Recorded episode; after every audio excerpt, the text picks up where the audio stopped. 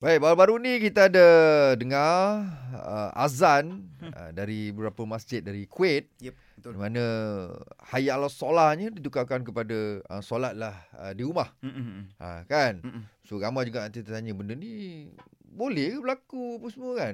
Oh. hukum macam mana tak? Kan? Ha. So pagi ni kita call sini Ustaz Zarifi. Assalamualaikum Ustaz. Waalaikumsalam warahmatullahi Apa khabar Anas Mawi? Sihat Alhamdulillah. Alhamdulillah. Syukur. Syukur, sihat. syukur Alhamdulillah, Ah. syukur. Kita sihat Ustaz tapi ramai antara kita ni yang panik dengan COVID-19 sekarang ni. Dengan Ya, apa ya. berita yang viral dekat media sosial uh, azan dekat Kuwait tu. So sebenarnya Ustaz, macam mana kita nak hadapi dalam keadaan pandemik sekarang ni kan? Yang pertama sekali, eh, kalau kita lihat minggu lepas beberapa azan di luar negara, sebenarnya itu ada dalam dalam sebuah riwayat bagaimana uh, Abdullah bin Abbas telah uh, menyeru kepada muazzin pada waktu itu supaya perkataan ataupun lafaz hayya 'ala salah itu digantikan dengan fallu fi buyutikum. Okey. Salatlah di rumah kamu.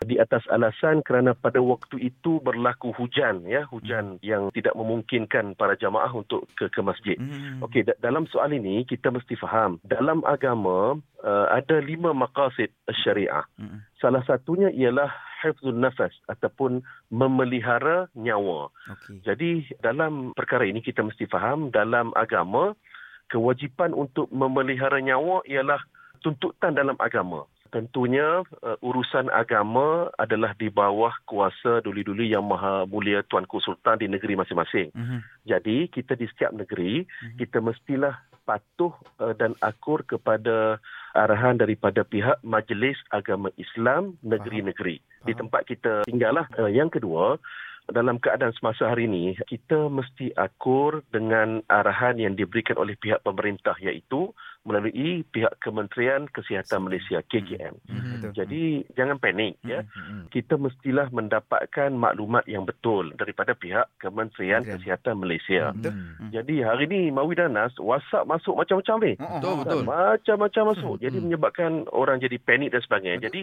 kita orang yang ada ilmu tentu Hmm. sekali kita mesti mendapatkan maklumat yang sahih lagi betul melalui Hmm. pihak-pihak berautoriti. Yeah. Hmm. Yang kita bimbang ialah orang yang tidak ada kepakaran daripada ilmu kesihatan, ilmu agama ini bercakap di media kan. Mhm. Jadi menyebabkan orang jadi panik dan sebagainya. Apa langkah-langkah yang kita boleh buat sekarang ini? Yang pertama sekali, kita menjaga kebersihan diri. Mhm. Uh, kerap kita mencuci tangan, membasuh tangan satu. Mhm.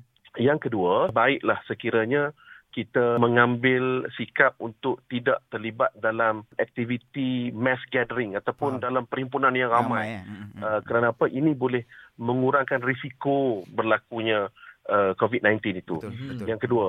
Dan yang ketiga, seperti yang dinasihatkan oleh uh, pihak Kementerian Kesihatan, kalaulah kita mengenal pasti ada gejala-gejala tertentu pada kesihatan kita. Contoh, kita demam, ya. Mhm. Yang kedua, kalau kita batuk-batuk dan Mhm. kemudian ada sesak nafas. Jadi, Mhm. bersegeralah untuk kita pergi ke klinik kesihatan Yep. ataupun hospital untuk kita mendapatkan pemeriksaan dan rawatan daripada pihak pihak hospital. Ini Betul. saya ingat perkara-perkara yang kita mesti pegang bersamalah. Baik Ustaz. Sama-sama kita berdoa semoga InsyaAllah. negara kita Allah selamatkan dan diri kita, keluarga kita semuanya Allah selamatkan. Allahumma inni a'udzubika minal junun Amin. wal juzam wal baras Amin. wa sayyi'il asqam. Ya. Allah, dengan namamu kami berlindung ya Allah Amin. daripada penyakit gila, penyakit kusta dan penyakit sopak dan sebarang gangguan penyakit yang menggerunkan. Amin ya rabbal alamin. Amin. Ya Rabbal Alamin. Terima kasih Ustaz. Assalamualaikum. Waalaikumsalam warahmatullahi wabarakatuh.